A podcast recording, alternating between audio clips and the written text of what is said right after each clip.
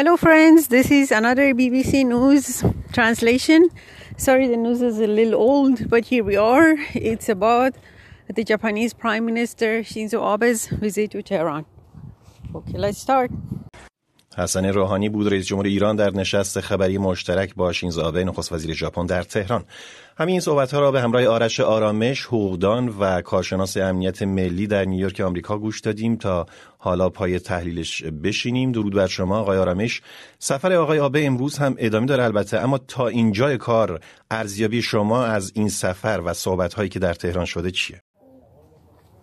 We just listened to Mr. Hassan Rouhani talking in a joint news conference with Mr. Shinzo Abe, the Japanese Prime Minister in Tehran, and we listened to it with together with Mr.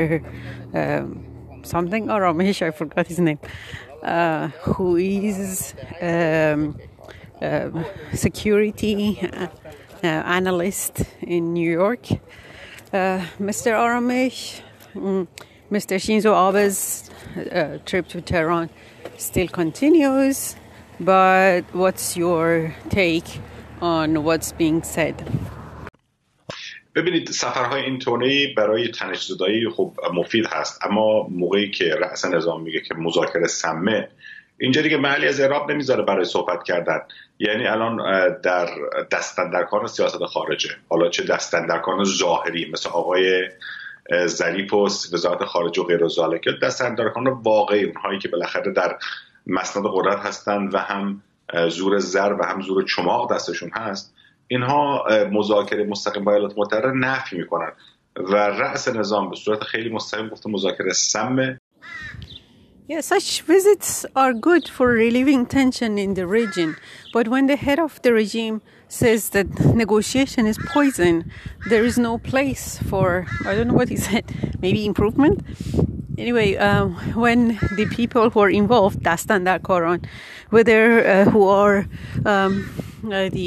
on the surface, such as the foreign minister, Mr. Zarif, or the real ones who are behind the curtains, push the parde, who have both Zur Zar and Zur Chomaq, those who have both the power of money or the power of gold, Zur Zar, power of gold, and Zur Chomaq, the power of stick, who are pretty much in power.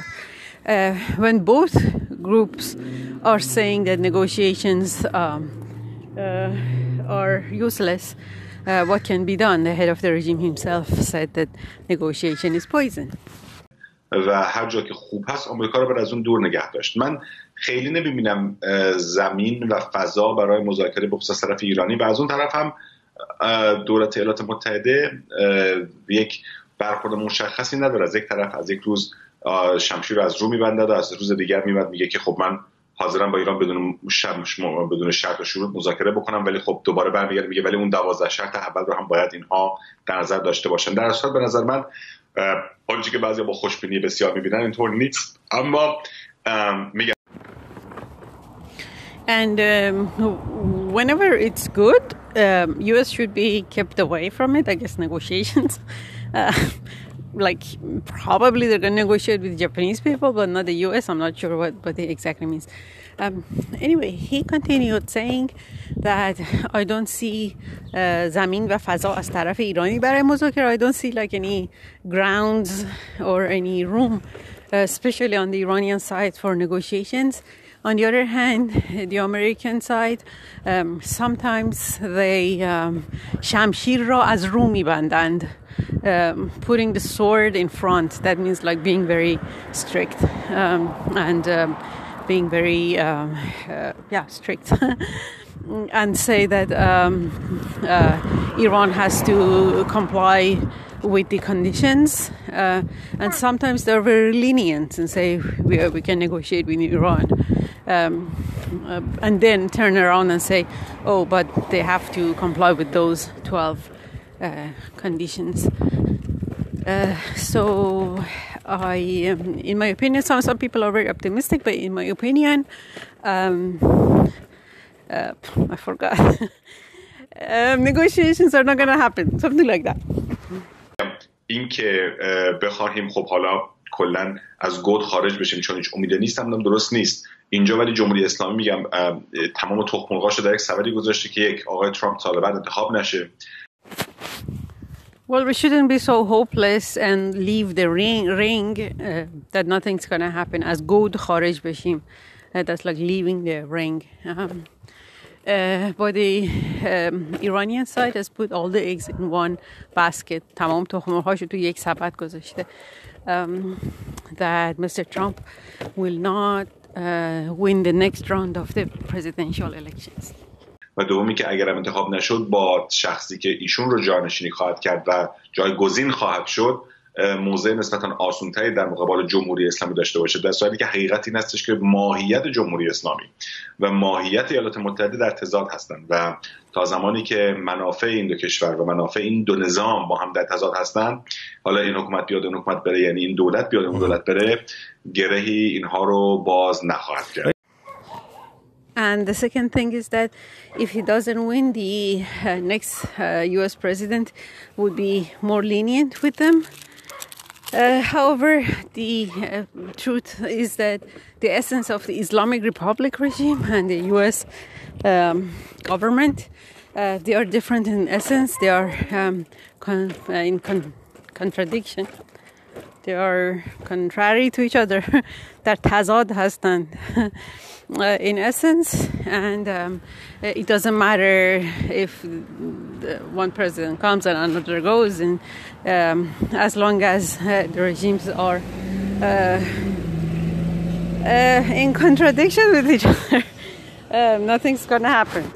در مورد صحبت‌های دیروز که در تهران شد، چه صحبت‌های آقای آبه و همینطور صحبت‌های آقای روحانی، فکر می‌کنید که چون با توجه به اینکه برداشت خیلی‌ها این هست که این سفر نوعی میانجیگری میان تهران و واشنگتن هست، واکنش واشنگتن چه خواهد بود؟ آیا What about yesterday's talk in Tehran, Mr. Rouhani's talk and Mr.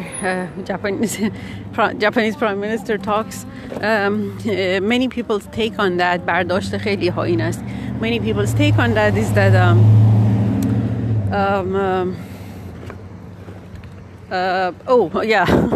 so the role of Japan was to be a meddler, middleman, میانجیگری.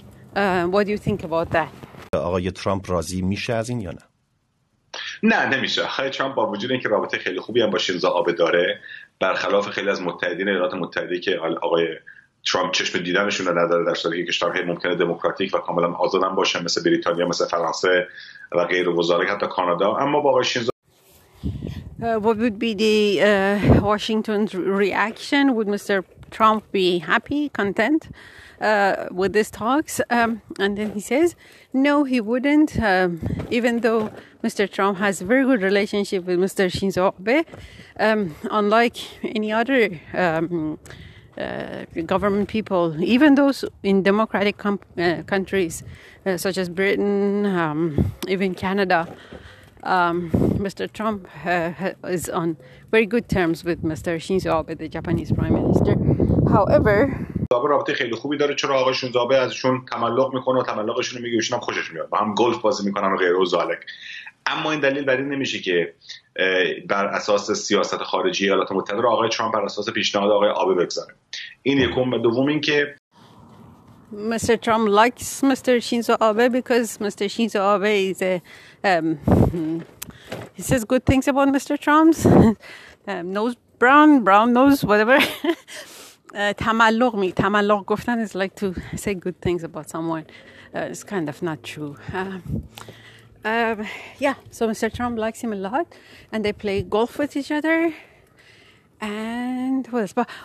However, it doesn't mean that the U.S. is going to base its foreign policy on what Mr. Shinzo Abe is suggesting. And that's the first thing. The second thing is that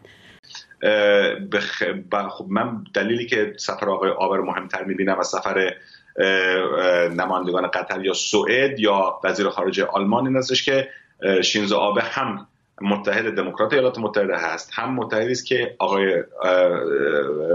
ترامپ ازشون خوشش میاد، به خاطر همین ممکنه که مقداری براش بیشتر تر خورد بکنه. اما باز But I think Mr. Shinzo Abe's trip to Tehran was more important than the Qatar or Syrian or even the German representatives, because Mr. Shinzo Abe is a Democrat ally of the U.S. and Mr. Trump likes him. So possibly they will care more about what he says. تره بیشتر خورد میکنن. They will chop more leek vegetables for him. That means they will give. They would care about it. They would give some importance to it. Yeah, برای حرفهاش تره بیشتر خورد میکنن. Yeah, they will chop more vegetables for what he says. Yeah, they will give some importance and priority to what he suggests.